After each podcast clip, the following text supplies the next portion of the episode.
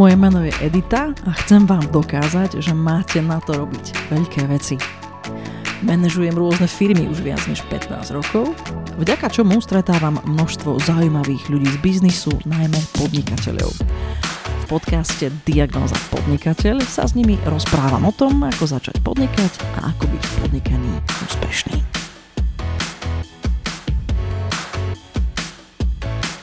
Mojím dnešným hostom je Martin Poliačik. Martin je pedagóg, politik, filozof a čerstvo tiež zástupca riaditeľky ukrajinskej pobočky Globseku. No posledných 6 rokov podniká s manželkou tak v oblasti vzdelávania, ako aj v oblasti zdravého spánku.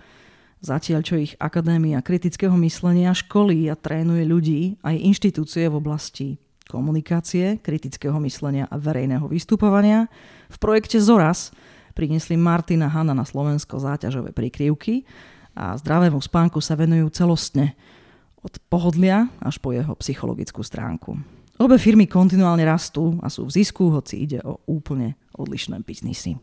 S Martinom sa dnes porozprávam o tom, ako kritické myslenie využívať v biznise pri vyjednávaní a samozrejme aj o oboch ich podnikateľských projektoch. Martin, vitaj. Ahoj, ďakujem veľmi pekne za pozvanie. Ja ďakujem, že si prišiel. Ja si to fakt vážim. Podľa mňa ty si normálne, že celebrita v tomto podcaste. Nie, že by som tu nemala iných veľmi cenných ľudí, ale akože si high ranking. Takže ďakujem pekne, že si si aj čas našiel, lebo viem, že si celkom vyťažený človek. Veľmi rád. Martin, ja by som e, e, ti chcela položiť na úvod takú otázku, ktorú kladem každým a ona je tak z voleja, mm-hmm. biznisová, dobre, takže než sa budem čokoľvek iné pýtať, idem na ňu, na tú obligátnu otázku a tá je, že prečo by si vás zákazníci mali vybrať? A vyber si či za jednu alebo za obe firmy. Uh, ono vlastne všetky veci, ktoré robíme, a, a je, tam je ešte potom tretia firma, vlastne marketing na kľúč, mm-hmm. a spája jeden základný motív a to je, že my chceme pomáhať ľuďom rásť a tráviť kvalitný život.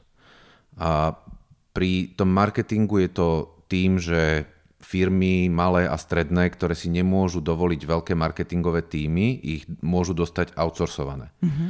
To znamená, že namiesto toho, aby platili jedného markeťáka na všetko, ktorý musí rozumieť aj ako SEO nastaviť, aj sieťam trošku, aj trošku grafik, aj trošku podcasty, aj musí billboard vedieť nakresliť, čo väčšinou teda na kvalite vidno, tak takáto firma namiesto takého jedného človeka môže mať 6. Uh-huh. A na každú tú čiastkovú vec jedného. A tam našim Zámerom je vlastne sprevádzať malých a stredných podnikateľov alebo rodinné firmy, ktoré príliš rýchlo narastli a potrebujú si začať štruktúrovať spôsob, akým rozmýšľajú o svojom vlastnom podnikaní, tak ich sprevádzame tým rastom a dávame im do tej práce trošku viacej poriadku. Hanka hlavne rieši tú marketingovú stránku veci a to je celý komplexný marketing od biznis plánu cez spôsob prezentácie až po uh, eh, PR, dajme mm-hmm. tomu a moja práca je štruktúrovanie vlastne komunikačnej stratégie, vízie, misie, hodnôt takejto firmy v prípade, že to tá firma potrebuje. To je tá prvá vec. A v Akadémii kritického myslenia tam kombinujeme vzdelávanie s konzultáciami. To znamená, v prvom rade pomáhame firmám e, skvalitňovať ich komunikáciu s vnútorným aj vonkajším zákazníkom, mm-hmm. hej, lebo Mnohé firmy radi hovoria, že vlastne aj oni sú si medzi sebou vo vnútri firmy zákazníkmi a aj my to tak radi chápeme, že vlastne v momente, keď potrebujeme dosahovať nejaké ciele alebo si vyladiť nejaký typ komunikácie, tak e, potrebujeme spôsob, akým rozmýšľame, aj komunikujeme, kultivovať. Mm-hmm. To je cez používanie rôznych vzorcov myslenia, alebo iných technik kritického myslenia a, vlastne Akadémia kritického myslenia e, vo veľkej miere hlavne dodáva teda vzdelávanie v tejto téme, ale v prípade, že ten klient potrebuje aj pomôcť e, s konkrétnymi vecami, napríklad pripraviť sa na, na nejaké vyjednávanie alebo pripraviť komunikačnú stratégiu dovnútra alebo navonok firmy, tak na báze toho, čo už sme tam vyškolili, pomáhame ľuďom vlastne aplikovať to v praxi. Rozumiem. No a Zoraz ten uh, má pomôcť ľuďom, že keď už sú efektívni a dobre fungujúci v rámci práce, tak si musia aj odpočinúť. Hej, lebo my sme tu mali taký ten hlúpy zlozvyk, že vlastne spánok je plitvaním času Hm. A pritom nevyspatý človek vlastne sa stáva nešťastným človekom. Hej, že on na úplne bazálnej úrovni prestáva fungovať. A ja som sa k záťažovým prikryvkám, čo bol a doteraz je vlastne taký uh, core produkt, základná vec, ktorú predávame, uh, dostal asi tri týždne potom, jak som sa nebol znovu zvolený do parlamentu, mm. hej, takže vlastne sa skombinovala tá veľmi intenzívna moja osobná transformácia s nástupom pandémie. Jasné. A s tým, že ľudia budú potrebovať stále viacej v stále ťažších časoch zaoberať sa tým, ako relaxujú a spia. No a hovorím, to bol začiatok roku 2020 a každý jeden mesiac odvtedy nám len potvrdzuje, že zdravie, odpočinok, psychické zdravie sú jednou z najdôležitejších častí našich životov, pretože tých stresorov a možných triggerov, spúšťačov negatívnych emócií alebo negatívnych stavov je okolo nás stále viacej a zahusťuje sa vlastne priestor pre frustráciu hmm. alebo nejaký typ stresu a, a aktívna práca s vlastným odpočinkom behom dňa aj v noci sa stáva jednak témou a jednak sa to stáva že nutnou súčasťou života moderného človeka. Rozumiem.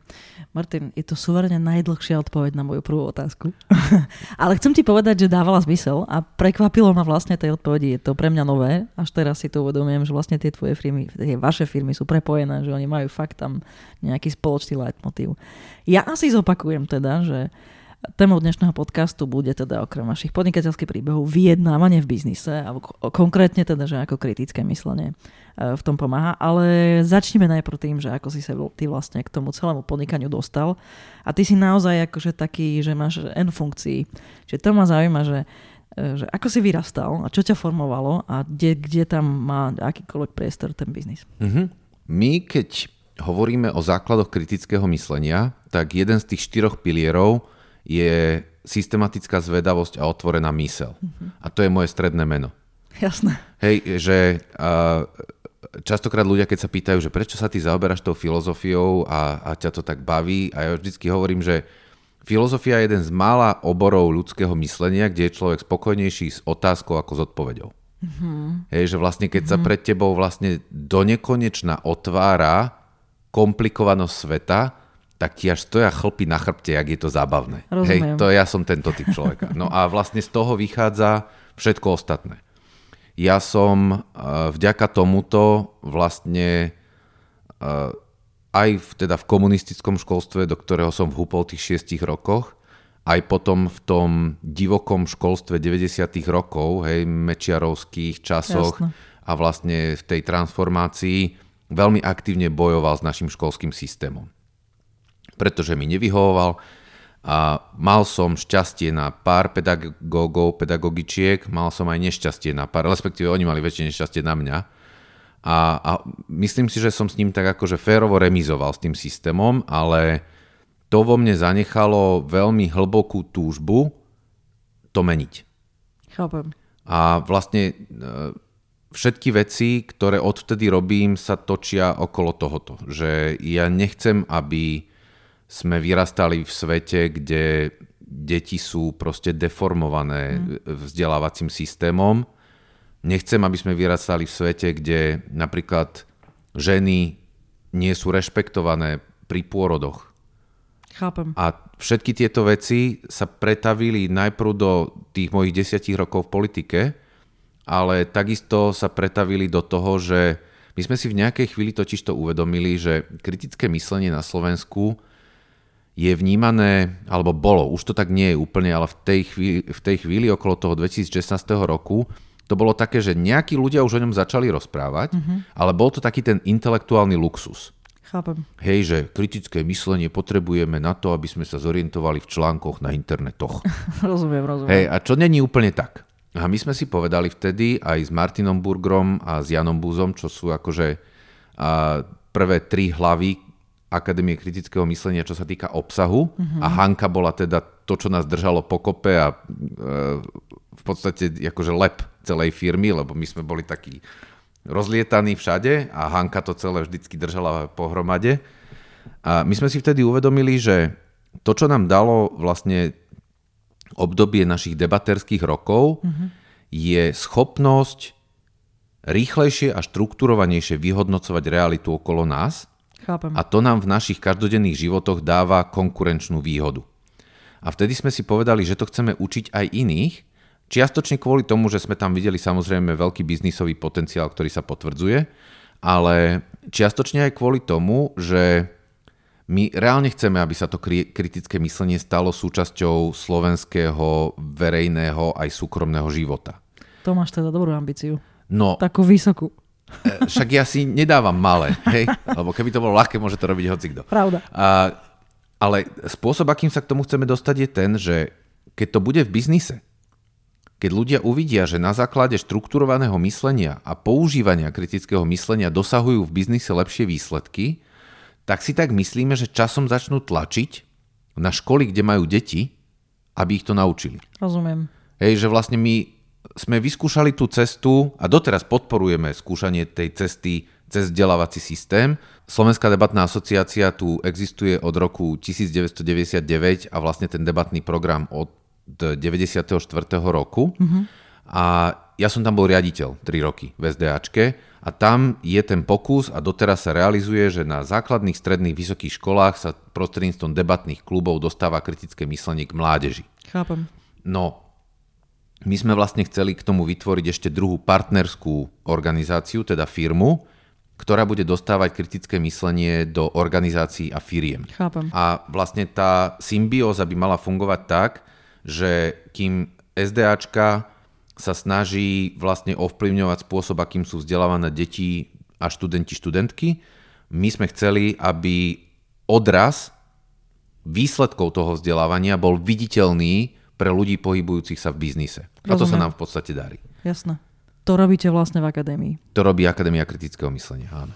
Ešte som sa chcela spýtať aj na to, keďže tie biznisy máš späté s Hankou, mm-hmm. tvojou manželkou, že ju čo formovalo a ju čo vlastne ťahalo k tomu, aby, aby sa vlastne pustila do podnikania? Hanka je z podnikateľskej rodiny, uh-huh. a nábytkárskej podnikateľskej rodiny. A jej obidvaja rodičia sa pohybovali v podstate v nábytkárstve v Čechách a na Slovensku väčšinu čas svojho aktívneho života.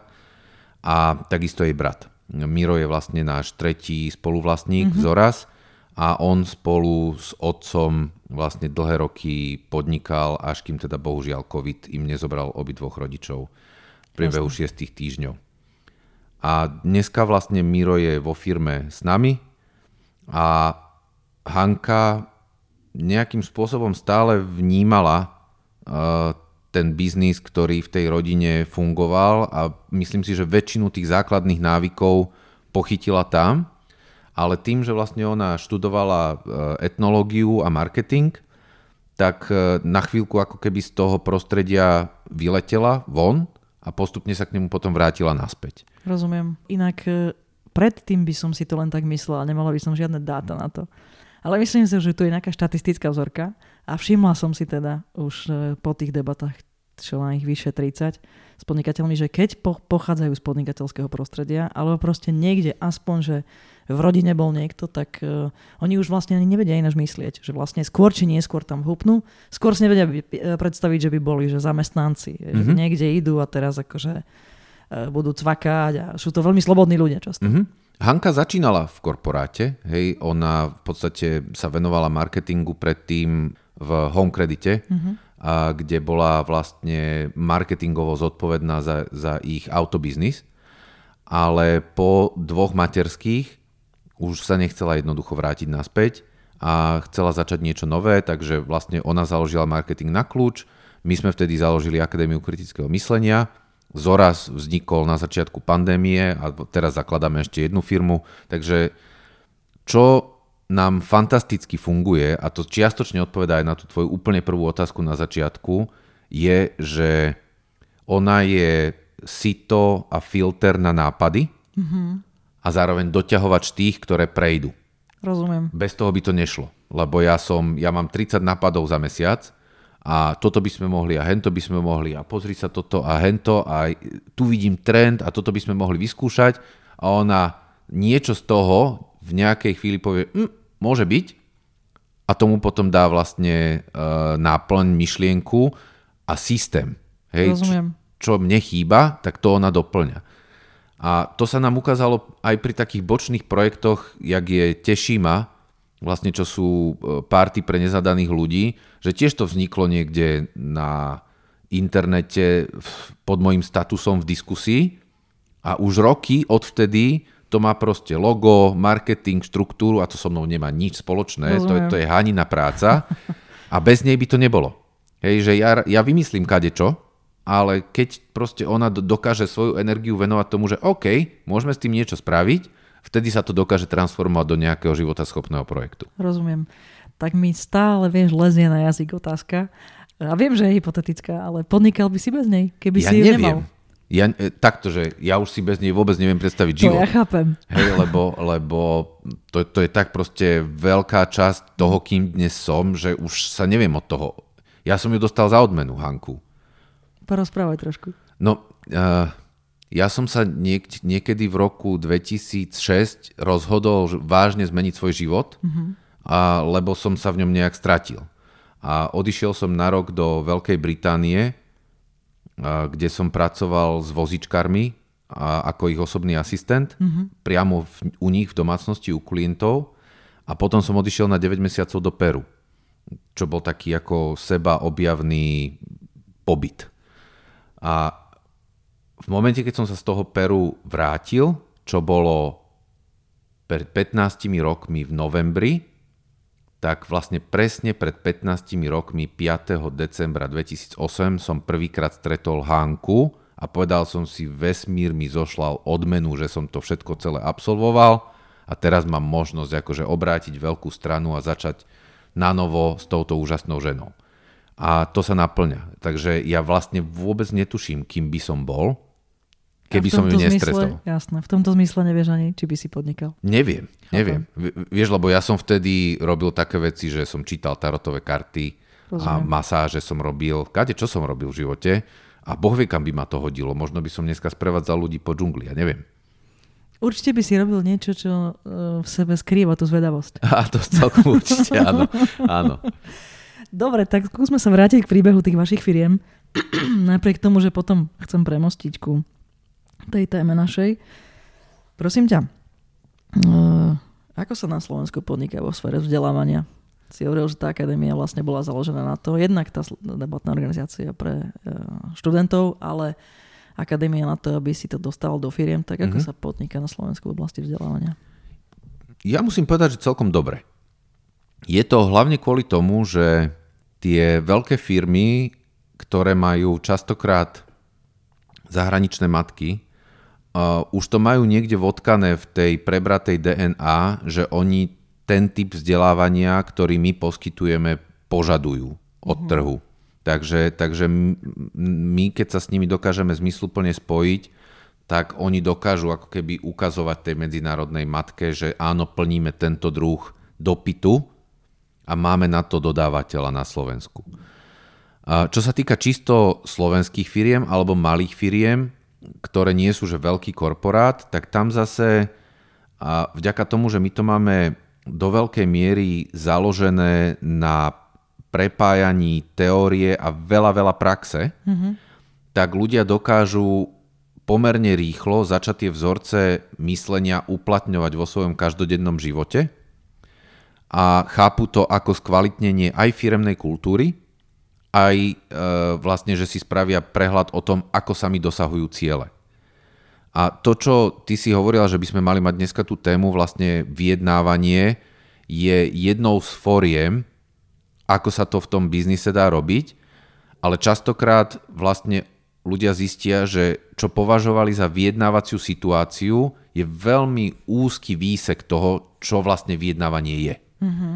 A v momente, keď ho začnú uchopovať širšie, komplexnejšie a inak, keď aj rannú diskusiu o tom, kto zavezie deti do školy, chápu ako vyjednávaciu situáciu, tak potom sa im prirodzene začnú rozširovať možnosti, ako môžu riešiť svoje vyjednávacie situácie priamo vo firme alebo v Rozumiem. práci. A tým pádom vlastne to, čo potrebujeme najviac u nás vo firme je ten sales, je ten predaj, mm-hmm. pretože my máme tým kvalitných, fantastických lektorov a lektoriek, ktorý sa stále rozrastá, a, ale e, vlastne potrebujeme si stále popri lektorovaní identifikovať a štruktúrovať čas na to, aby sme tú službu vedeli aj predávať. Jasné. A to sa darí ako? Ako vyzerá ten biznis model? Ak, vieš, samozrejme nechcem, aby si hovoril veci, mm-hmm. čo sú obchodné tajomstvo, ale tak ako, že ma to zaujíma, že to sa darí ako?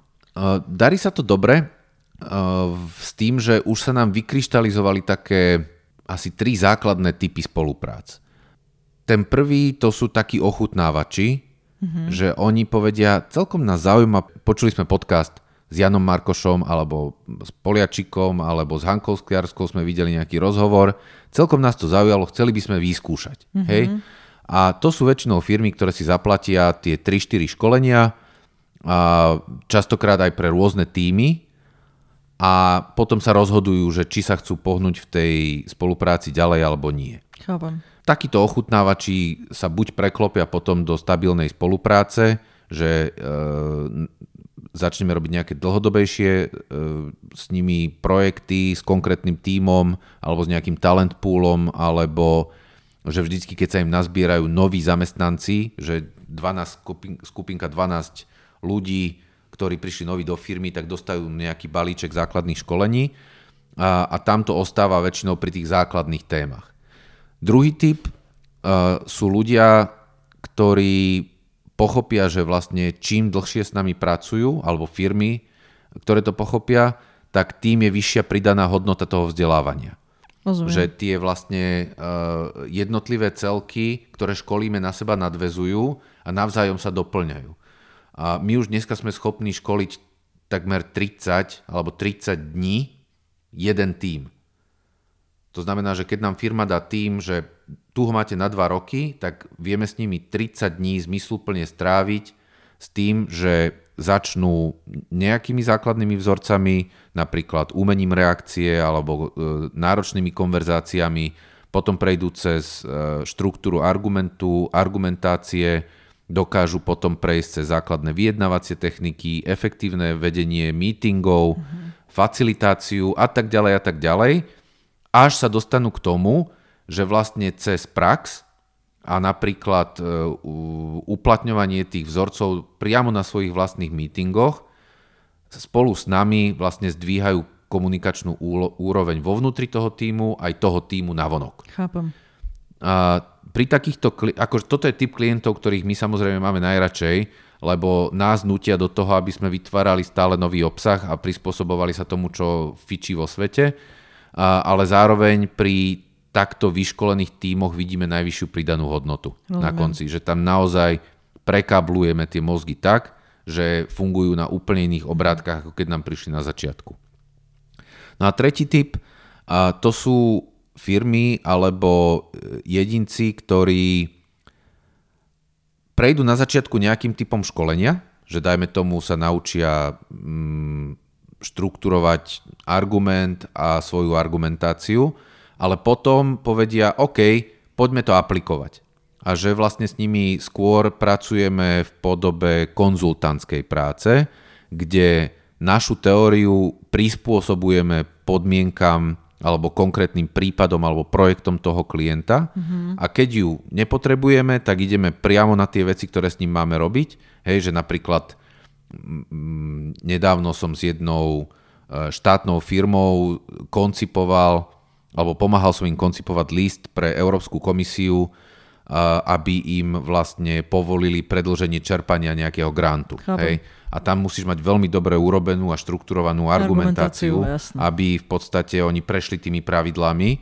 A, alebo potom máme veľmi špecifické skupiny ľudí, hej, že a, napríklad sme školili a, analytikov škodových udalostí v jadrových elektrárniach. Mm-hmm a kde vlastne presne na, na ich skupinu sme ušili balíček priamo na kľúč, aby sme vedeli presne vlastne dosahovať tie výsledky, ktoré si oni zadefinovali, keď zadávali nám tú prácu. Alebo minulý rok e, sme školili um, súdnych znalcov, mm-hmm, ktorí tiež a vlastne majú veľmi hlbokú vedomosť štrukturovaného myslenia na úrovni práva ale niekedy im základné veci ujdú. V komunikácii preto, napríklad. Ani nejde o tú komunikáciu, ale oni napríklad častokrát sa príliš snažia vlastne robiť prácu za toho vyšetrovateľa alebo toho prokurátora, mm lebo tá hlava ťa nepustí, keď, vy, keď vidíš z toho, čo máš pred sebou, že niekto Hej, spáchal ešte, ten zločin, jasné, a ešte tak máš chceš pomôcť. Jasné. Hej? Ale mm. tým vlastne ty znehodnocuješ svoju vlastnú prácu. Hej, asi aj rolu. No veď, a, a takže vlastne my vždycky pri týchto špecifických uh, vlastne uh, klientoch buď sú špecificky veľmi úzko zameranou prácou, alebo sú špecificky tým, že chcú používať náš know-how na uplatňovanie na konkrétnych projektoch, tak tam sa už preklápame vlastne viacej do tej konzultantskej roviny, alebo pre nich robíme baličky, ktoré sú vyslovene vyskladané na tú profesiu, ktorá je v tej skupine, Rozumiem. ktorú školíme. Vieš to odhadnúť za tie roky, že koľko firiem sa tu vyškolilo, alebo ľudí, alebo len nejaké číslo? Skús. Fú, to už bude v tisícoch. Fakt? Áno. Uh, tak už máte nejaký seriózny impact. Uh, dúfam, dúfam.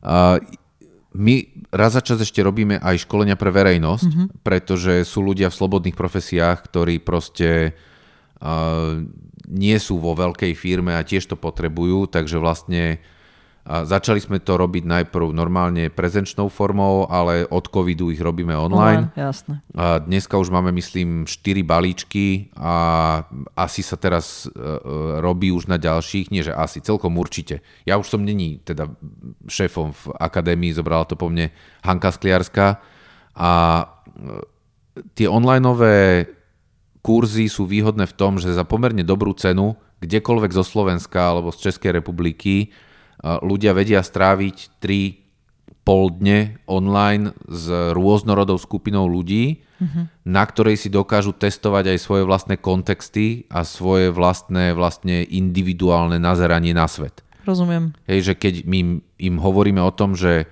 rôzni ľudia rôzne veci rôzne vidia, tak oni to priamo tam zažijú, keď tam je právnik, uh, ekonóm, uh, keď je tam režisérka alebo grafička. Hej, jasné, že jasné jasné. Ja sa tu usmievam, pretože ja som eh, koncom minulého roka absolvovala takú školu, volá sa, že Brainery. Mm-hmm. Možno to išlo okolo vás. A to je teda poznatky neurovedy do praxe.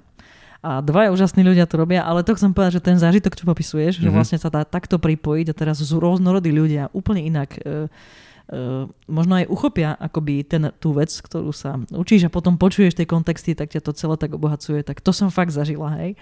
A robili sme to skoro 3 mesiace, takže to je výborné. Takže mm-hmm. viem si predstaviť, že to má nejaký akoby ešte taký doplňujúci efekt, ktorý možno nezískaš, keď tam ideš akože s týmom alebo s niekým, koho dobre poznáš, alebo proste fakt len v tej jednej mm-hmm. firme. Každé má svoje špecifikum. A my teda uh, využívame samozrejme aj, aj poznatky uh, kognitívnych vied alebo neurovied, ale nie na takej úrovni, ako naša konkurencia. A, ale uh, čo, čo myslím, že je, je našou veľkou pridanou hodnotou, je, že my máme všetko, čo učíme, veľmi hlboko zažité. Mm-hmm. Hej, že to mi hovoria aj ľudia napríklad, ktorí čítajú knižku, a poriadok v hlave, že z toho textu cítiť... Tvoju knižku, aby bolo jasné ano, aj hej, tým, moju, čo sú z našu, našu knižku, hej, s Lindou Lančovou sme ju písali. A že vlastne z tej knihy cítiť, že každá tá veta bola stokrát povedaná. A to reálne je tak napísané. Vlastne väčšinu vecí, ktoré som dal do tej knižky, do tej mojej časti textu, som povedal 200-300 krát na školeniach a mám ich ako vety otestované.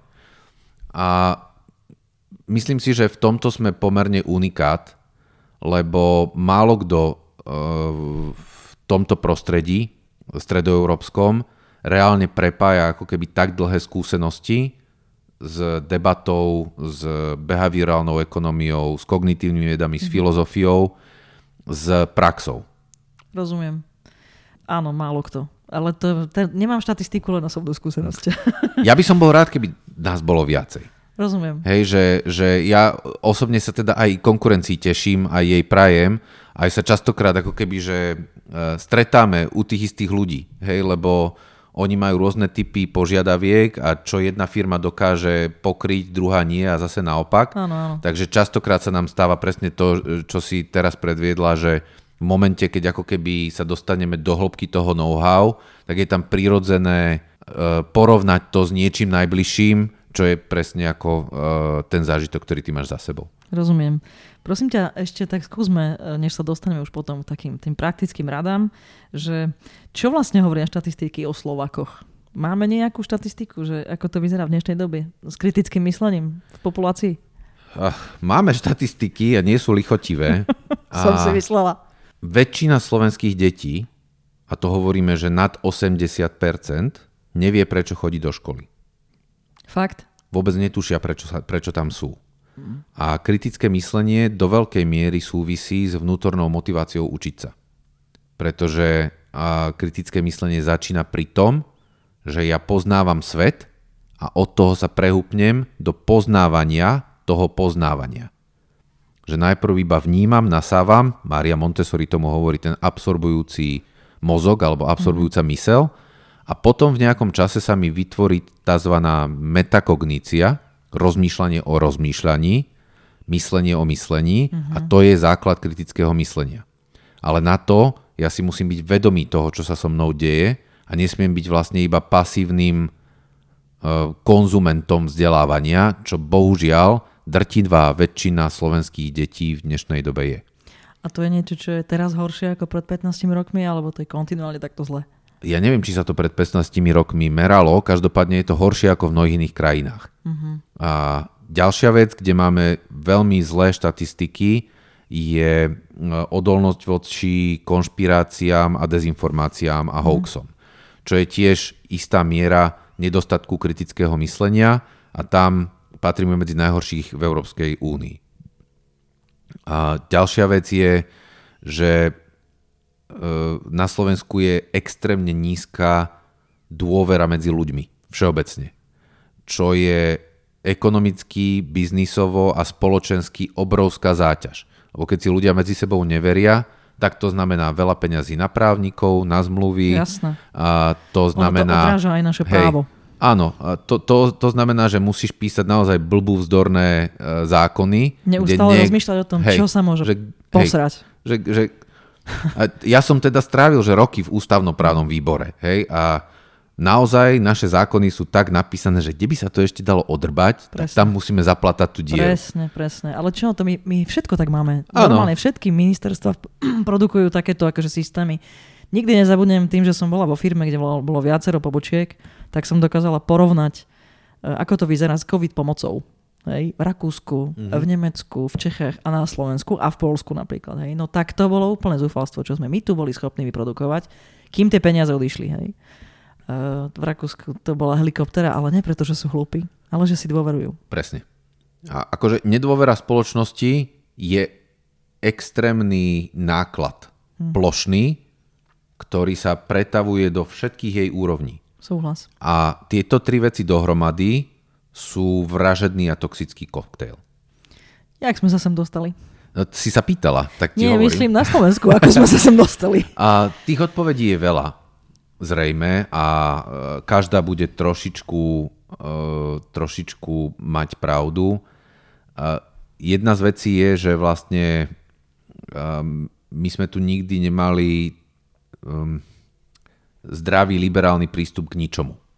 Hej, že u nás sa striedali konzervatívne populistické a konzervatívne reformné vlády. Mm. To znamená, že ten, ten dôraz vlastne na slobodu, ľudské práva nebol reprezentovaný od vzniku moderného Slovenska žiadnou vládou Nikdy. a ano, vlastne dneska žneme, žneme toho ovocie. Už len keď sa porovnáme s Českou republikou, to je úplne, úplne iný vesmír. Ďalšia vec je, že najdlhšie vládnúcou stranou na ministerstve školstva bola SNS. Hej. No áno, to najdlhšie, hmm. keď zrátaš na mesiace, že kto tam, to tam šefoval, tak, eh, tak to je táto partička a to nám nič dobré o našom školstve vlastne nehovorí. A o tomto by sa dalo dlho, ale nemyslím si, že chceš ísť Nie. do tejto témy. Poďme naspäť k biznisu. Jasné. Všetky tie otázky smerujú vlastne k tomu, že aké podhubie toho biznisu. Mm-hmm. Takže uh, tak, tak už sa idem tak presne, tak zarežem do témy, dobre? Um, keď si hovoril, že tie deti sú na tom tak so štatistikou, tak uh, neviem, či je aj štatistika o podnikateľoch, alebo teda vlastníkoch firiem a, a potom takých kľúčových riaditeľoch treba. Máme nejaké mm-hmm. štatistiky o tom, že ak to v podnikateľskom sektore vyzerá s kritickým myslením? Ja také nepoznám. A pocitovo, aspoň podľa toho, aké máš skúsenosti, to vyzerá ako? takto, že tu ja mám veľmi silný bias. Hej, že mám silné kognitívne skreslenie, pretože ja sa stretávam s ľuďmi, ktorí naše služby chcú.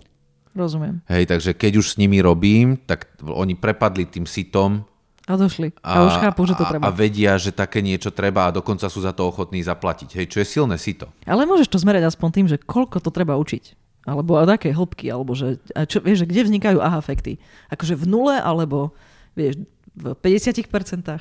Môj dojem z toho slovenského prostredia je, že Slováci a Slovenky si strašne málo uvedomujú svoju obrovskú devízu, ktorá je jednou z najsilnejších devíz v modernom svete a to je prispôsobivosť. Mhm.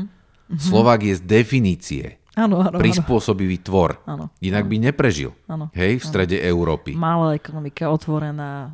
Ale keď sa do histórie pozrieš, Áno, akože áno. týmto územím sa prehnali všetci, hej. všetky relevantné armády Áno, a, áno, a áno. napriek tomu akože nejaká identita, a vieš, a keď sa zoberieš, tak, tak vlastne Vianočný stromček je nemecký, brinzové halušky sú rumunské, Áno, áno, áno. kúpele sú turecké, ale všetko je naše. Áno, áno. Hej, že my si dokážeme spraviť identitu z toho, čo nám tu pristane.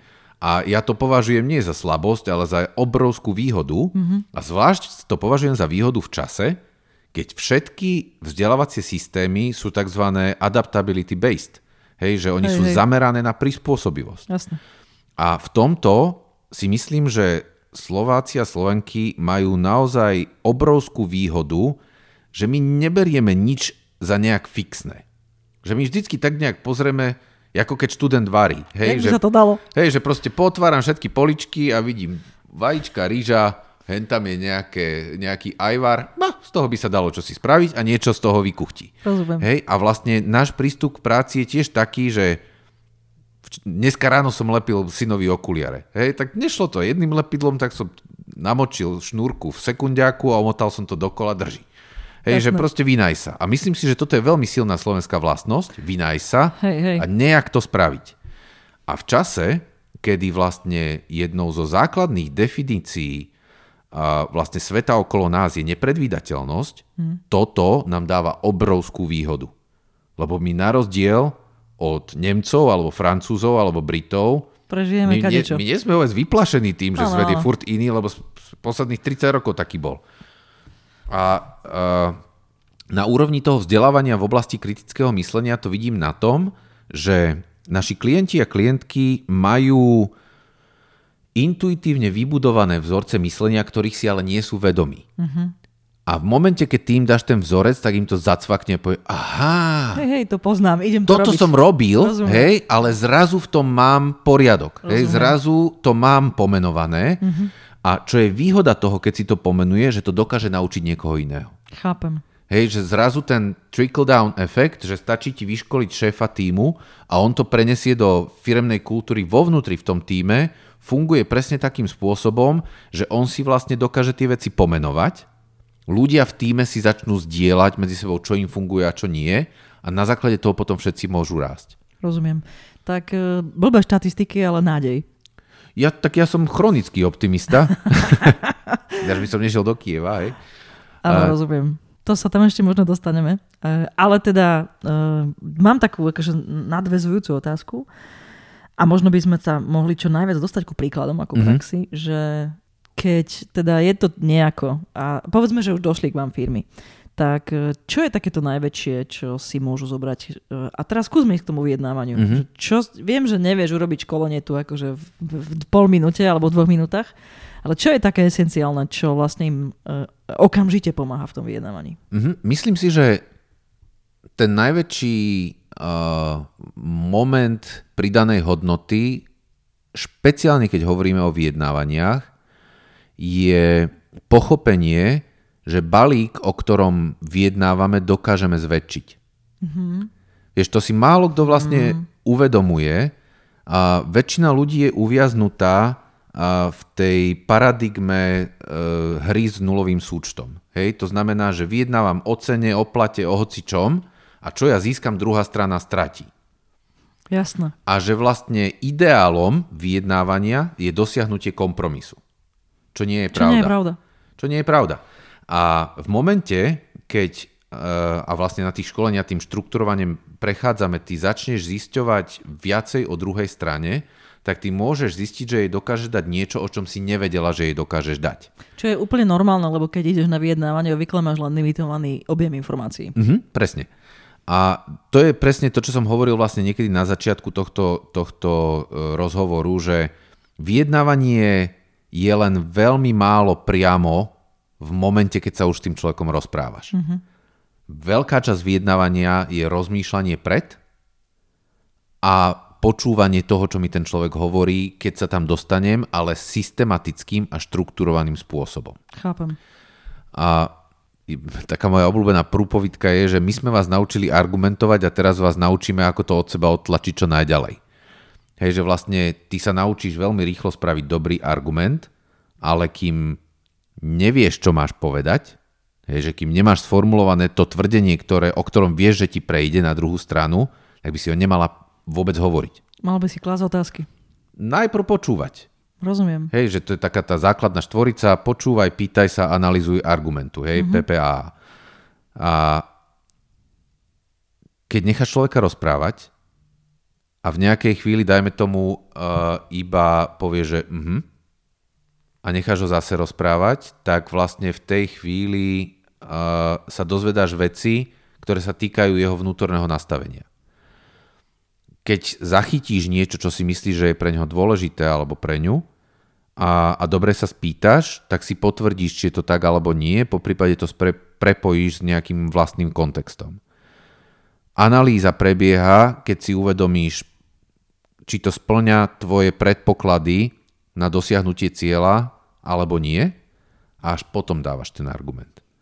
Mnoho ľudí, a treba povedať, že aj mnoho škôl vyjednávacích je založených na nátlaku a vlastne vyjednávaní na úkor druhej strany. Jasné. Čo myslím si, že v dnešnej dobe je nielen nesprávne, ale aj nebezpečné. Pretože tým, že tenzie v spoločnosti rastú, ak ich budeme prenášať do takého žraločieho spôsobu robenia biznisu, tak e, vlastne tá spoločnosť ako taká bude stále viacej hrubnúť. Mm-hmm. A to je podľa mňa niečo, čo by sme skôr chceli zabrániť my učíme ľudí, že je dobré byť schopný pohrísť, aj sa pobiť, aj byť veľmi, veľmi zlý, keď treba. Ale keď väčšinou netreba. Hej, že malo by to byť výsledkom vedomého rozhodnutia, že teraz v tejto chvíli rukavice idú dole a idem toho človeka proste rozhrísť na kašu. Lebo teraz sa to hodí, alebo je to... Lebo mi nedali inú možnosť napríklad, Rozumiem. hej? Mhm. A, ale nebudem to robiť každému, pri prvej príležitosti, lebo si tým jednoducho pokazím vzťahy a na trhu nebudem mať dobré meno. Jasné. Možno by sme mohli taký úplne konkrétny príklad urobiť. A viem, že je to stále len hypotéza, no ale tak máš kvalitné štruktúrne myslenie, tak by si možno vedeli ísť po tých dvoch líniách. Tak e, ja neviem, mám konzultingovú firmu a idem predávať nejaké služby, hej? Mm-hmm. a idem teda vyjednávať. Aký je rozdiel medzi človekom, ktorý je pripravený už mm-hmm. akadémiou, ale aj vôbec tým, že chápe a povedzme, že si už, si už natrénoval eh, vo vyjednávaní používať kritické myslenie a medzi človekom, ktorý proste mm, tam nepáchol. Mm-hmm. A v oblasti konzultingu to bude ťažké, pretože to je veľmi komplexná a na, na klienta orientovaná služba. Hej, že tam v podstate bez štrukturovaného myslenia nepredáš. Pravda. Môžeme vybrať jednoduchší uh, Kebyže pred, Ale dajme tomu, že, že, že predávaš vysávače. No, poďme na to. Hej. A ten predávač vysávačov, keď klepe na tie dvere a vidí pred sebou iba majiteľa toho koberca, na ktorom ten človek práve stojí, tak má veľmi obmedzené videnie sveta. A keď nemá vnútri v hlave vlastne upratané to, že ten človek môže byť niekým, cez koho sa dá vysávať oveľa viacej kobercov niekde inde, mm. alebo kto nám môže napomôcť tomu, aby sme skvalitnili vývoj našich vysávačov, a, tak vlastne sa oberá o mnohé ciele, o ktorých v tej chvíli ani nevie, že ich môže mať. A toto ja považujem za veľmi veľkú chybu alebo nedostatok, toho, ako sa častokrát vyjednávacie techniky prezentujú, že vytváranie vzťahov a hranie sa s neznámym nie je prezentované ako rovnako dôležitá súčasť toho, čo chceme v tom vyjednávaní dosahovať. Rozumiem. Ak človek vstupuje do vyjednávania vždycky s tým, že presne vie, čo chce, tak dosiahne iba to, čo môže. Ale ak e, do vyjednávania prichádza s tým, že ide maximalizovať možné výstupy aj vo sférach, o ktorých dovtedy nevedel, že existujú, to znamená, že reálne prakticky tú svoju systematickú zvedavosť a otvorenosť mysle prenáša do praxe, tak ten zaklope na tie dvere a nechá toho človeka rozprávať. A potom sa ho ešte niečo opýta a v nejakej chvíli, keď vie, že mu nepredá ten vysavač, tak prepne vo svojej hlave na druhú dôležitú súčasť vyjednávania. Prvá je dosahovanie cieľov a tá druhá je budovanie vzťahov. Vzťahu. Mhm. A vlastne tieto tri základné zložky, častokrát z nich sa hovorí iba o tej prvej. Ako dosiahnuť cieľ. Ale to, že budovanie vzťahov a hranie sa s neznámym je rovnako dôležité na to, aby sme vedeli nafúknuť ten balík hm. vyjednávaného, o tom sa až toľko nehovorí. Máš nejaký taký úplne placatý prípad, že normálne, že vieš, že ti, alebo vieš, lebo niekedy, keď mm-hmm. máme klientov, tak oni potom dojdú, sa tešia, hej. Teraz, keď si odbehol, to môžeme povedať, že sme museli prerušiť a si odbehol, lebo si mal kľúče od predaj, nebolo treba otvoriť. Áno. Tak uh, som si čítala LinkedIn a Iveta Hrabovská z Gentle Jamu, ktorá bola v mojom podcaste, neviem, asi 9. koľkom, tak mm-hmm. písala nadšená, že počúvaj, to neuveriteľné, aký, že, aký to má dopad, ten tvoj podcast. Mm-hmm. Že teraz mi volá jedna pani z Talianska asi proste spravíme veľký deal a, a tak ďalej. Čiže tiež nevedela, že to môže mať až takéto dopady. No čiže keď človek ide mm-hmm. a urobí tak dobre tým klientom, tak oni ešte sa vedia vrátiť, ešte referencujú. Tak to sa vlastne pýtam, či sa niekto neozval a, nepovedal ti, že Martin, počúvaj, také veci som dosiahol tu, poď, vieš, čo sa mi stalo? Také nemáš?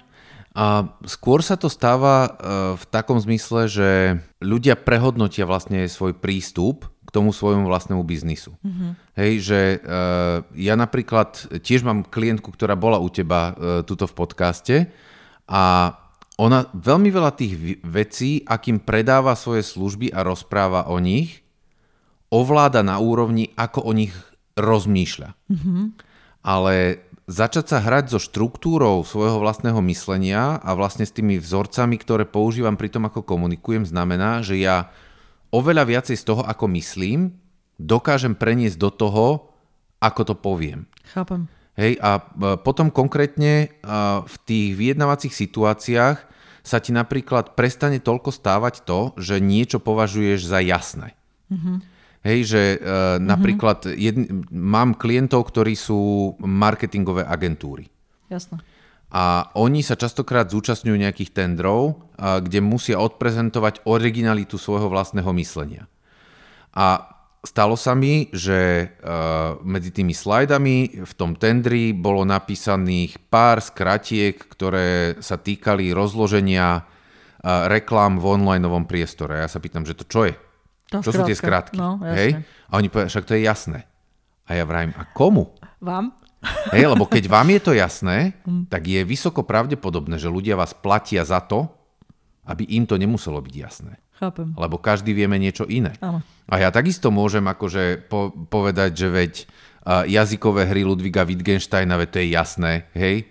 No ale kto by si potom kupoval naše školenia? Chápem. Chápem.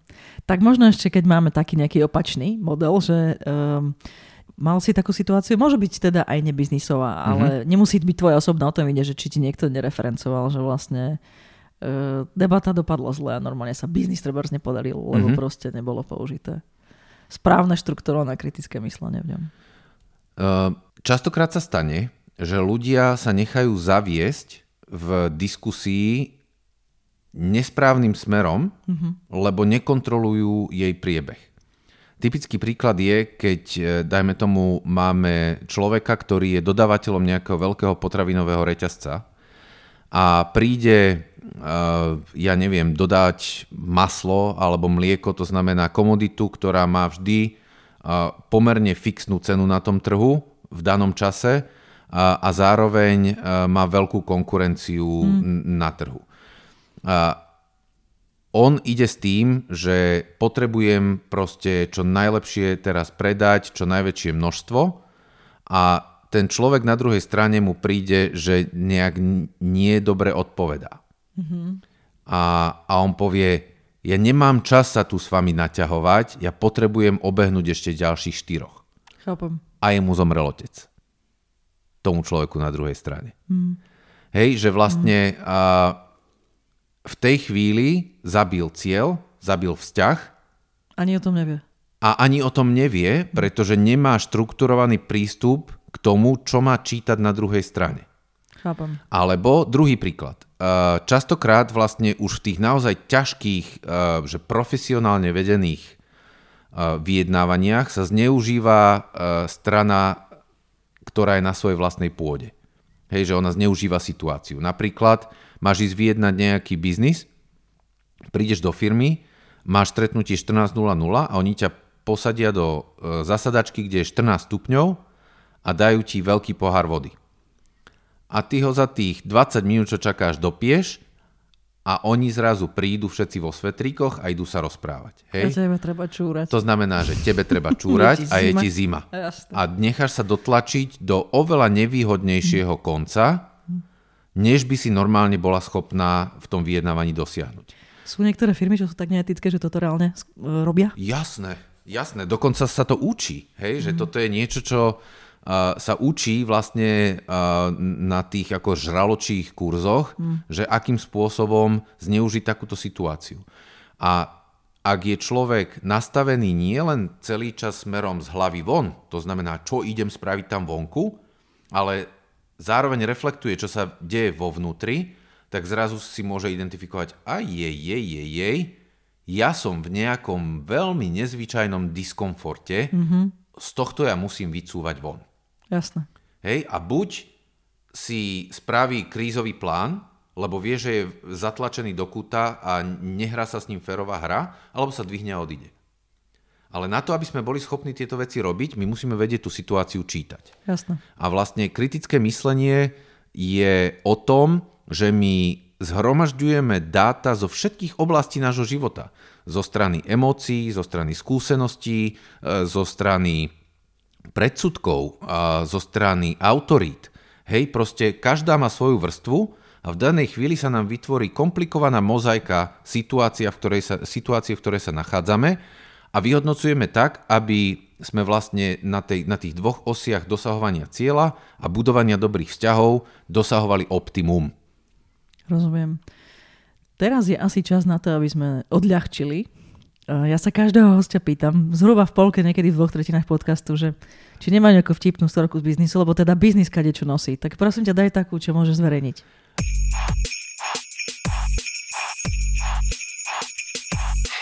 A vieš čo, my tým, že predávame veci, ktoré sa týkajú spánku, mm-hmm. tak sa nám nie raz stalo, že nám niekto zaspal vlastne v predajni. Fakt. Pretože... Uh, to, je, to, vlastne to tá, musí byť dobre.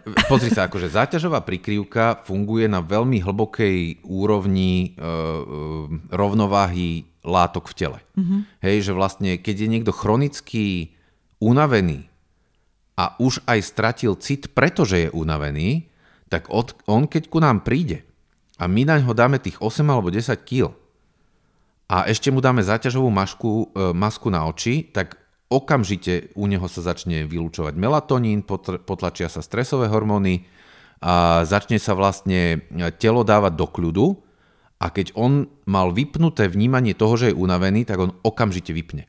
Prosím ťa, čo robíte s takými spáčmi? My ich necháme 10 minút, Hej, lebo vlastne 10-15 minút je základný spánkový uh, nedokončený cyklus, ktorý sa používa uh, napríklad pri poobednejších uh, tzv. Mm-hmm. tých catnapoch, hej, tých, hej, hej, hej. alebo powernapoch, alebo jak si to jednoducho zdriem, šlofiček, zdriemnutie si na gauči by malo byť 10 až 15 minút. Spraví ti reštart. A, a to ti reštartuje ten systém. To znamená, že keď nám tam niekto takto akože uh, vytuhne, tak my ho necháme pod, to, to, pod tou zaťažovkou a po nejakom čase začneme šramotiť okolo neho, aby ho to zobudilo a on ani niekedy nevie, že úplne zaspal, iba sa zrazu cíti veľmi dobre. Jasne. a, a postupne akože ho necháme odtiaľ vyliesť. A kúpi si prikryvku. S vysokou pravdepodobnosťou s ňou odíde, áno. Možno by ste z toho mohli spraviť službu. Poďte si dať šlofika. A, takto, že my hovoríme ľuďom, že zaspať u nás je súčasťou servisu. Rozumiem. vieš čo, ale myslím si, že je veľa ľudí, ktorí by si rádi prišla dať šlofika, lebo aj doma, vieš, neviem, či si ho vieš dať. Môžeš mať zaťažovú prikryvku, ale máš tie vrešťacie deti, ten home office a tak ďalej. Zvážte, biznis model nový. A, takto, že my mnohé stretnutia máme v posteliach. Fakt. Hej, že vlastne my tam máme lôžok vedľa seba, tuším 8, mm-hmm. a, takže niekedy sa stane, že keď máme že stretnutie, že sa potrebujeme iba brainstormovať, rozprávať sa s kolegami, kolegyňami, tak sa naukladáme do posteli a rozprávame sa po ležiačke. Toto je fascinujúce na podnikanie. Milujem to, že môžeš slobodne čokoľvek. Hej, že nemáš žiadnu brzdu, nie je nikto, kto ti povie, vieš čo, to nehodí, to nerobte. Hej. To je skvelé. No dobre, tak ešte chvíľku sa vráťme k tomu podcastu. Prosím ťa, eh, keď už sa naučím poznatky, rozviniem si skily, mm-hmm. aká je potom šanca, že, že napriek tomu padnem do takého, že neviem, ako sa to volá po slovensky, že logical fallacies. Má to nejaký logické chyby. Chyby? Mm-hmm. OK. No, tak to je jak... Čiže ako mám pravdepodobnosť, že aj tak sa mi to stane? 100%. Fakt? Áno. Lebo? Pretože uh, ľudský mozog a ľudský rozum sú z dizajnu nedokonalé. Hmm. Proste my sme vysoko iracionálne bytosti s chabými zábleskami racionálneho správania. Raz za čas. Fakt? Áno. A, a je to tak dobré, lebo inak by nás to stálo obrovské množstvo energie. Hmm. A ja vychádzam z konceptu, ktorý dali dohromady Hugo Mercier a Dan Sperber vo svojej knižke Záhada rozumu. A oni tvrdia, že vlastne rozum sa človeku vyvinul na to, aby bol vždy schopný obhájiť svoju sociálnu pozíciu. To je mm-hmm. evolučne daný princíp, mm-hmm. a, ktorý rovnako viedol u žirafe k tomu, že má dlhý krk, u netopiera k tomu, že má echolokáciu a u nás k tomu, že máme vyvinutý ten frontálny vlastne predný lalok a dokážeme dávať dostatočne dobré dôvody iným ľuďom, lebo iní ľudia sú naše najväčšie ohrozenie, na to, aby nás nevyhnali z kmeňa alebo nezabili. Jasné. A táto logika platí posledných 5000 rokov a možno, že oveľa dlhšie. A čo s tým problémom teda? Keď spadnem tam a teraz akože aspoň som vedomý človek a si to uvedomím, čo mm-hmm. potom? A, tá krása komunikácie je v tom, že iný človek ťa na to dokáže upozorniť. Hej, hovorí sa tomu epistemická ostražitosť. A rovnako evolučne my máme dané, že nedôverujeme argumentom alebo rečiam iných ľudí, lebo nás mhm. môžu oklamať, alebo nás môžu podviezť, alebo kvôli čo, hocičomu. Epistemická ostražitosť platí na iných, neplatí na nás. Na seba. Mhm. To znamená, že v dôveryhodnej komunikácii ja uplatňujem epistemickú ostražitosť na teba a ty na mňa a obidvaja tým argumentačne rastieme. Rozumiem. Preto napríklad platí, že aj v veľmi ťažkých zadaniach e, psychologických experimentov a dobre fungujúce skupiny majú lepšie výsledky ako geniálni jednotlivci.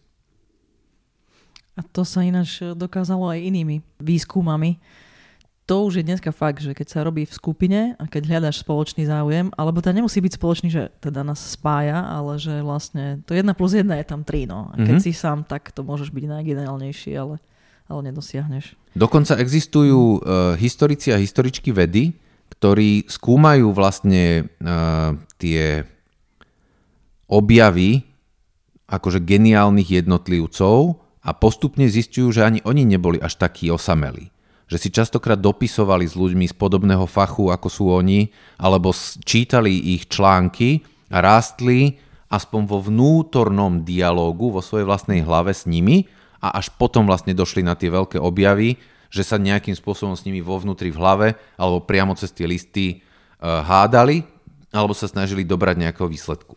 Čiže prakticky, keď teda už sa dopustím nejakej logickej chyby, tak minimálne mám byť schopný počuť toho druhého, keď chcem mať dobré vyjednávanie. Áno, uh, Imrich Sklenka, ktorý nás učil na filozofii v prvom ročníku, on hovorieval, že dialog je priateľský súboj, v ktorom si obidve strany navzájom odovzdávajú svoje najlepšie zbranie. To znamená, že ja môžem byť veľmi obmedzený vo svojom výkone mentálnom sám, mm-hmm. ale brutálne rastiem, keď svoje najlepšie schopnosti odovzdám druhému, nech s nimi v hlave pracuje a on robí to isté mne. A v tej Rozumiem. chvíli rastieme spolu. Rozumiem. Martin, toto je podcast pre malých a stredných podnikateľov a potom ľudí, čo chcú začať podnikať alebo začali a tak sa chcú ako inšpirovať od pírov a podobne. Tak si predstav, že človek je takýto začínajúci, nemá veľa peňazí obvykle. To sú ľudia, ktorí proste majú, ja zvyknem hovoriť, že dievča pre všetko alebo chlapec pre všetko, aby sme mm-hmm. boli ako gender neutrálni. Uh, čo by si im odporúčil? Lebo tí ľudia nemajú ani veľa peňazí, ani veľa času, prakticky obvykle nula. Ale keď ich to zaujalo a keď rozumejú tomu, že možno by to bolo prínosné, aby naozaj sa trošku povzdelali v tom kritickom myslení, čo by si im odporúčil? Im konkrétne. Mm, čo by som im odporúčil, aby sa vzdelali v kritickom myslení, Nie, alebo... Čo majú robiť? Kde, kde aspoň, a vieš, ako to aspoň trošku zakomponovať do života? Čo spraviť teda, ak sú takí nepoboskaní? Aha. A ten úplný začiatok je začať vlastne uh, venovať čas sledovaniu svojich vlastných myšlienkových a rozhodovacích procesov. Mm-hmm. A častokrát ľudia tvrdia veci, pre ktoré nemajú žiadny dôkaz. Dobre je začať tým, že prestaneme také veci tvrdiť. Jasné. Hej, že keď proste niečo neviem dokázať, tak to prestanem tvrdiť. Alebo poviem, môj názor je, že. A druhá vec je uh, byť otvorený tomu, že sa môžem míliť. A to v podnikaní je extrémne dôležité, lebo tu je toľko neomilných uh, akože hviezd, ktorí mm. presne vedia, čo spraviť, za čo to predať a, a kam to doviezť, aby z toho bol úspech. A nie sú ochotní, lebo akože to podnikanie vyžaduje nejaké ego. A ono, ono je dôležitým motorom, ale ono musí slúžiť. Nemôže byť uh, vedúcou silou, zvlášť nie v tak mladom podnikateľskom prostredí, ako je na Slovensku. Jasne. Hej, kde niekto môže vyrásť vďaka tomu, že napríklad v jeho obore je na trhu úplne prázdno. Že, že niektoré, je prvý. Hej. hej, že je tam prvý. Hej, a zrazu sa cíti ako veľký king a myslí si, že môže to isté spraviť hoci ako inom obore, keď sa do neho pustí. A potom ide do najbližšej krajiny a tam zlyha. Presne. Alebo aj na Slovensku no. sa pustí do nejakého úplne iného odvetvia, Najčastejšie je to gastro a áno, strašne áno, zhorí. Áno, áno. Strašne zhorí. Kúpi si kaviareň. Áno, áno, však to dokáže každý doniesť kávu. Hej, no, tak. A, takže toto. A potom samozrejme existuje množstvo dobrej literatúry v angličtine, že stovky kníh a už aj v slovenčine, mm-hmm. kde sa dá dostať bližšie k sebe, hej, napríklad to je knižka, bližšie k sebe od Jana Markoša, mm-hmm. alebo Medzi dobrom a zlom, alebo Sila rozumu v bláznivej dobe, to je taká jeho trilógia, ktorá podľa mňa je že povinným čítaním, keď mm-hmm. sa mhm. niekto chce zorientovať vo svojej vlastnej mysli. Samozrejme, naša knižka Poriadok v hlave, keď už niekto nemá tých 240 eur na ten základný kurz ako jednotlivec, tak minimálne v tej knižke vie odštartovať prácu s vzorcami mysle, tak aby potom mal predstavu, kde by sa chcel asi odpichnúť niekam ďalej. Rozumiem. Tak díky ti. Pomaličky by sme mohli zaramcovať to celé a tak skúsim položiť takú otázku, na ktorú je ťažké odpovedať krátko, ale skúsme to urobiť taký samap. Prečo teda je dôležité kritické myslenie vo vyjednávaní a ako nám môže pomôcť? Kritické myslenie je dôležité celkovo v živote, pretože dáva človeku poriadok v tom, ako spracúva informácie. A keďže informácií máme stále viacej, a svet okolo nás sa mení stále rýchlejšie, bez toho, aby sme sa naučili ich spracovať, rastie naša frustrácia a znižujeme pravdepodobnosť, že budeme v živote úspešní.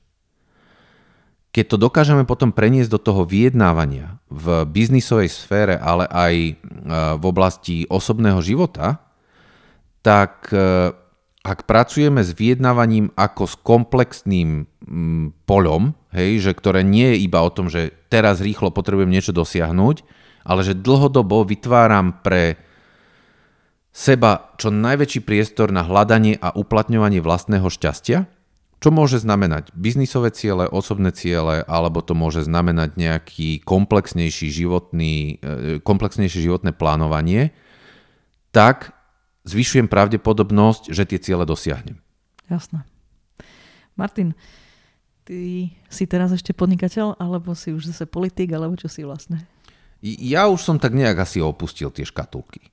A aj tú konzultantskú činnosť, ktorú teraz idem vlastne vyvíjať do e, Kieva na Ukrajinu, ja vnímam ako, je to istý druh podnikania. Hej, ja, ja predávam know-how, predávam službu. A ja som svojich 10 rokov v politike vnímal ako ďalšiu vysokú školu. Mm-hmm.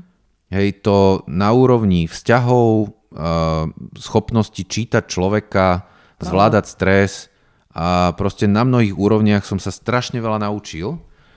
A teraz bez ohľadu na to, že či som vo sfére podnikania, či som iba na úrovni dávania priateľskej rady, alebo sa pohybujem v rámci inštitúcií, ako je Globsec, pre ktorý teraz idem pracovať, tak už vlastne to neškatulkujem na tom, že či e, je to podnikanie, verejná služba alebo čokoľvek. Je to skôr snaha o vytváranie a formulovanie nových fóriem leadershipu. Hej, nových fóriem schopnosti niekoho viesť a vytvárať také typy budúcnosti, o ktorých si iní ľudia ani len nemysleli, že sú možné. Chápem. A či to budem dosahovať cez to, že niekomu pomôžem sa dobre vyspať a on na to príde sám, alebo niekomu pomôžem naformulovať dobrú vyjednávaciu pozíciu a on na základe toho uzavrie nejaký biznis, alebo na Ukrajine prepojím slovenských alebo polských alebo českých podnikateľov s konkrétnym mestom alebo obcov, ktoré môžu pomôcť s obnovou. Všetko slúži tomuto jednému. Aby budúcnosť bola iná, než si ju kreslíme dnes. Ideálne lepšia. Samozrejme, hej, pretože ja som tušil, že nejaký typ vojenského konfliktu príde posledných 10 rokov. Lebo som videl, kam tie šípky smerujú. A na to, aby sme sa z toho poučili a začali tvoriť niečo nové, musíme šípky definované minulosťou otočiť a vlastne sa poučiť z toho, čo máme dnes a začať vytvárať nejaké nové, ktoré nás zavedú na proste iné miesta, než ktoré teraz predpokladáme na základe minulých skúseností, že tam musíme automaticky dôjsť. Martin, aby sme tak pekne ešte s oblúkom dokončili tie dva príbehy.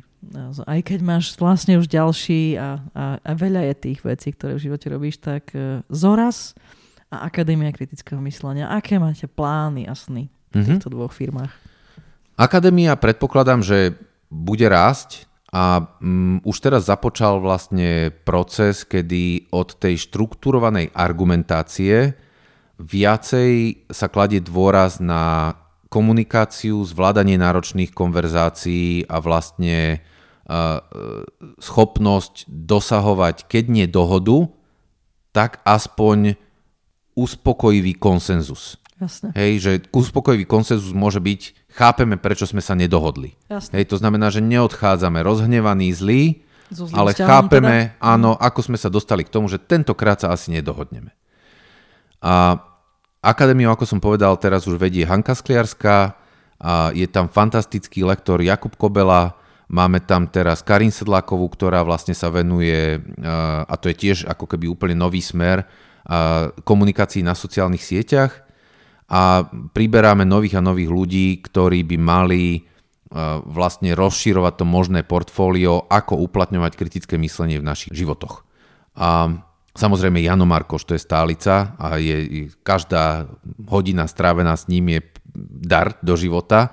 A takže, takže ja sa veľmi teším z toho, že vlastne už mám možnosť viacej sledovať, čo sa tam deje, ako byť aktívnym tvorcom a že v podstate som mal možnosť venovať energiu aj nejakým iným projektom. Zoraz je v procese teraz opúšťania E, našej e, predajne, ktorú sme mali a e, prechodu do väčších priestorov s novým biznisovým partnerom. Mm-hmm. A to znamená, že otvárajú sa nové možnosti spolupráce tak, aby sme mali možnosť vlastne ku kvalitnej aj spánkovej hygiene, aj svetelnej hygiene, aj literatúre o spánku, aj záťažovým príkrivkám, ku všetkému proste prilákať nových ľudí, ktorých sme doteraz možno, že nemali možnosť osloviť, cez to, že e, spolupracujeme aj napríklad s komorou architektov, ale aj proste so silnými hráčmi na trhu v čase, keď e, bude tento podcast vysielaný, tak už zrejme bude aj zverejnené, že s ktorými. Takže aj Akadémia, aj Zoraz majú pred sebou podľa mňa veľmi zaujímavú novú fázu rastu a rozširovania portfólia ponúkaných služieb, na ktorú ja už sa budem aj na jednu, aj na druhú tú líniu pozerať viacej zvonku, pretože predpokladám, že väčšinu času mi bude teraz zaberať naozaj e, to pôsobenie na Ukrajine. Čo si nechávam sú e, individuálne konzultácie, práca s individuálnymi klientmi, lebo to je niečo, čo je väčšinou hodina alebo dve týždenne. A, a, a kde si vlastne väčšinou online dohodnem s tým klientom proste pravidelné stretnutia, kde aj ja to mám ako istú formu psychohygieny, že sa chvíľku venujem niečomu inému a, a aj u toho klienta je priestor a čas v tom týždni medzi tým si to skúšať. Lebo, lebo to funguje iba na tom, že to je stále vlastne uplatňované v praxi. Takže na všetkých týchto troch úrovniach nás čakajú veľké zmeny a sám som zvedavý, čo to prinesie a budem rád, keď teda aj tvoji poslucháči a poslucháčky nás budú na týchto cestách sledovať. Verím, že to tak bude. Väčšinou sa to deje ako snehová gulička, potom sa z toho stane snehová gula, takže budem veľmi rada počuť, keď e, niekto zreferencuje, že počul som, tak sa ozývam. To ma, to ma fakt poteší. Martin, ty si aj v tomto rozhovore ukázal, že si veľmi zvedavý človek a že si v podstate pripravený sa pustiť do hocičoho, čo ti chytí srdce a čo ti Hanka zoštruktúruje. Áno, presne. tak prosím ťa, ja predsa chcem trošku vedieť, ak e, si ochotný to povedať nahlas, e, nejaké svoje osobné sny nemáš, ktoré by si povedal takto do veteru. Zajímavá, že vieš, taký wildest dream, čo by si chcel e, dosiahnuť. Momentálne si myslím, že všetci máme jeden veľký divoký sen a to je žiť vo svete bez vojen. Mm. Hej, proste... Vieš, že mňa sa to osobne dotýka. Mm. Ja som, okrem toho, že som bol 10 rokov v parlamente, tak som 4 roky bol v parlamentnom zhromaždení Rady Európy v Štrásburgu. Veľmi intenzívne som spolupracoval s ukrajinskou delegáciou. Zároveň dievča, ktoré bolo jednou z organizátoriek vlastne prvých Majdanových protestov, je moja dobrá kamarátka, ktorá ma vodila po miestach, kde jej zastrelili priateľov priamo uprostred Kieva. Tomáš Foro, a, fantastický žurnalista, sa teraz vrátil dnes, nedávno proste z frontovej línie, ktorá je naozaj na úrovni druhej svetovej vojny. A hovoríme o tisícoch a tisícoch mŕtvych a desatisícoch, stá tisícoch zničených životov. Takže ja teraz nepotrebujem akože mať veľké sny nikde mimo toho, čo je uprostred pozornosti celého sveta. Mojím snom je začať rozmýšľať v kontextoch a súvislostiach, ktoré ľudstvu umožnia navrátiť sa k tomu, že si skôr rozumieme a skôr spolupracujeme, než by sme konali na úkor jeden druhého. A presne takisto, ako sa snažím to dosahovať v tom, ako školím a učím a konzultujem a pomáham ľuďom ako individuálcom, tak chcem spraviť ten môj malý kúsok tomu, aby sme to vedeli dosahovať ako národy a veľké spoločnosti. Veľmi ti želám a nám želám všetkým, aby sa to v tom Globseku podarilo. Cez tento tvoj nový mandát, keď to môžem tak nazvať. Tak e, ak môžem, položila by som ti posledné dve otázky, ktoré sú tiež kladené vlastne každému. Ale prvú z nich pre novú sériu zmením Takže prosím ťa, z iného súdka, ale to tiež môže ľudí inšpirovať. Máš nejakú dennú, ránejšiu rutinu, ktorá ťa tak nakopáva? Ja bohužiaľ som ráno nefunkčný človek. Hej, že uh, mne vlastne asi do pol desiatej nefunguje mozog a až potom sa tak pomaličky rozbieham, takže v oblasti ranných rutín nie som dobrým radcom. Rozumiem.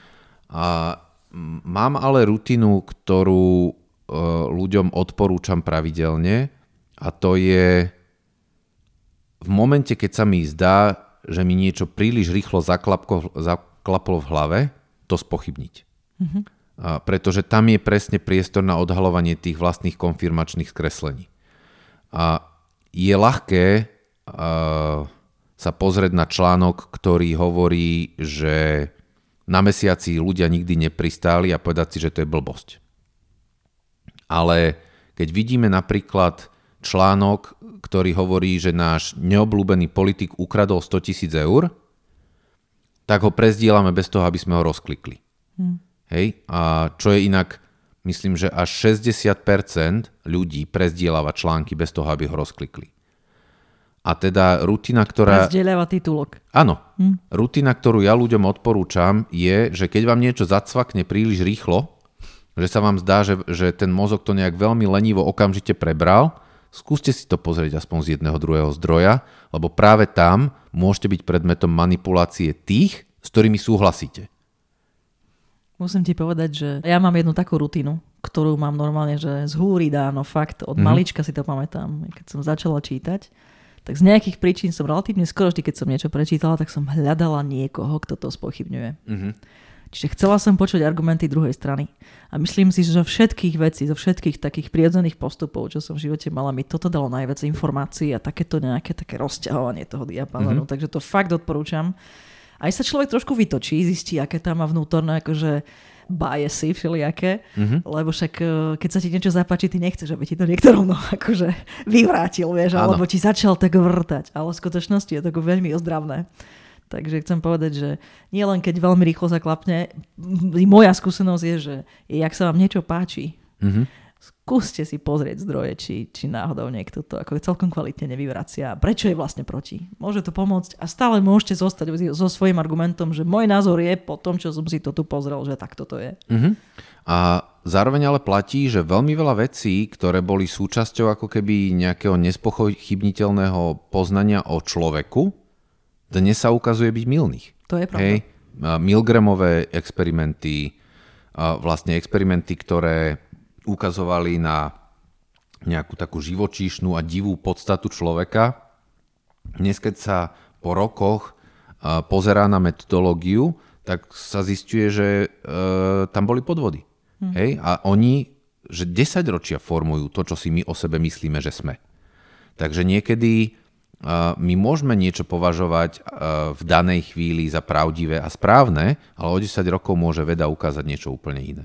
To znamená, že byť schopný ako keby prehodnocovať veci, ktoré považujem za stabilné kamene svojho poznania sveta a vždy ich nahradiť niečím novším, lepším, ak to mám dobre zargumentované, je tiež ako keby veľmi dobrou rutinou, ktorá pomáha človeku nezakrnúť a rásť.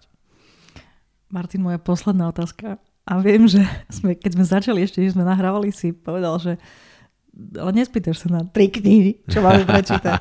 tak na to sa nespýtam, ale fakt tá otázka posledná pre mhm. všetkých býva táto. Keby si mal dať tri kľúčové rady budúcim malým a stredným podnikateľom slovenským, mm-hmm. aké by boli?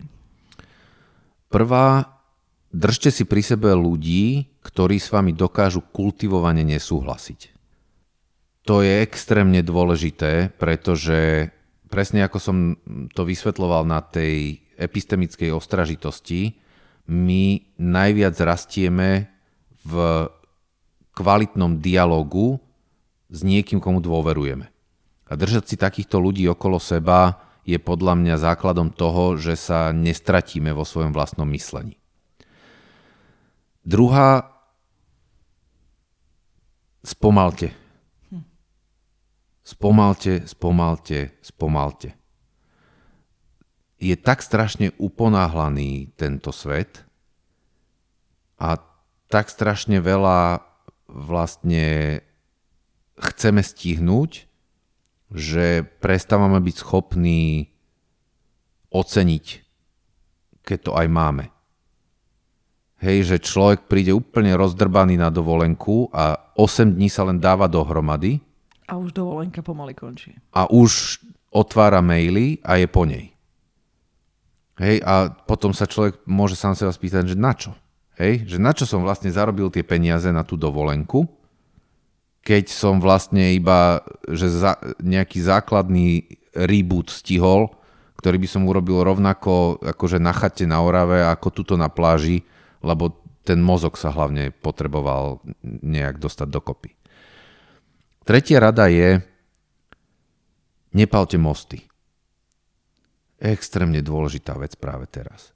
Hej, v polarizovanej spoločnosti, v ktorej súhra algoritmov sociálnych sietí frustrácie vlastne zo zmien, ktoré máme okolo seba a toho, že e, tá nedôvera a tá tzv. postpravdivá doba reálne ako vytvárajú bubliny so svojimi vlastnými jazykmi a hodnotovými systémami, je veľmi ľahké vlastne sa dostať do komplikovanej, ťažkej konverzácie, na základe ktorej my niekoho odstrihneme zo svojho života. V knižke o tom píšeme, volá sa to, že láskavá kritika, tá je prevenciou tohto. Že my ak dokážeme aspoň v nejakej chvíli uznať, že tento človek má pre mňa stále hodnotu a preto mi nestojí za to pokračovať v tomto spore, tak nespálime ten most a vytvárame teoretický predpoklad, že sa raz k tomu človeku môžeme vrátiť. Martin, bolo mi cťou ťa to mať naozaj. Bolo mi veľmi príjemné v tomto rozhovore, nie len pretože si myslím, že sme celkom pekne rozobrali tú tému toho podcastu, ale aj preto, že to bolo prekvapivá kombinácia praktickosti a intelektuálneho škádlenia. Ďakujem ti veľmi pekne, že si tu bol. Ja som si to tiež veľmi užil. Ďakujem veľmi pekne za pozvanie. Všetko dobré. Podobne.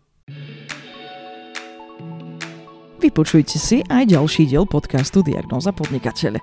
Môj host bude, ako obvykle, hovoriť o svojom podnikateľskom príbehu a dotkneme sa aj novej biznis témy, ktorá vás pri vašom vlastnom podnikaní môže zaujímať. Inšpiráciu môžete načerpať aj na www.diagnozapodnikateľ.sk.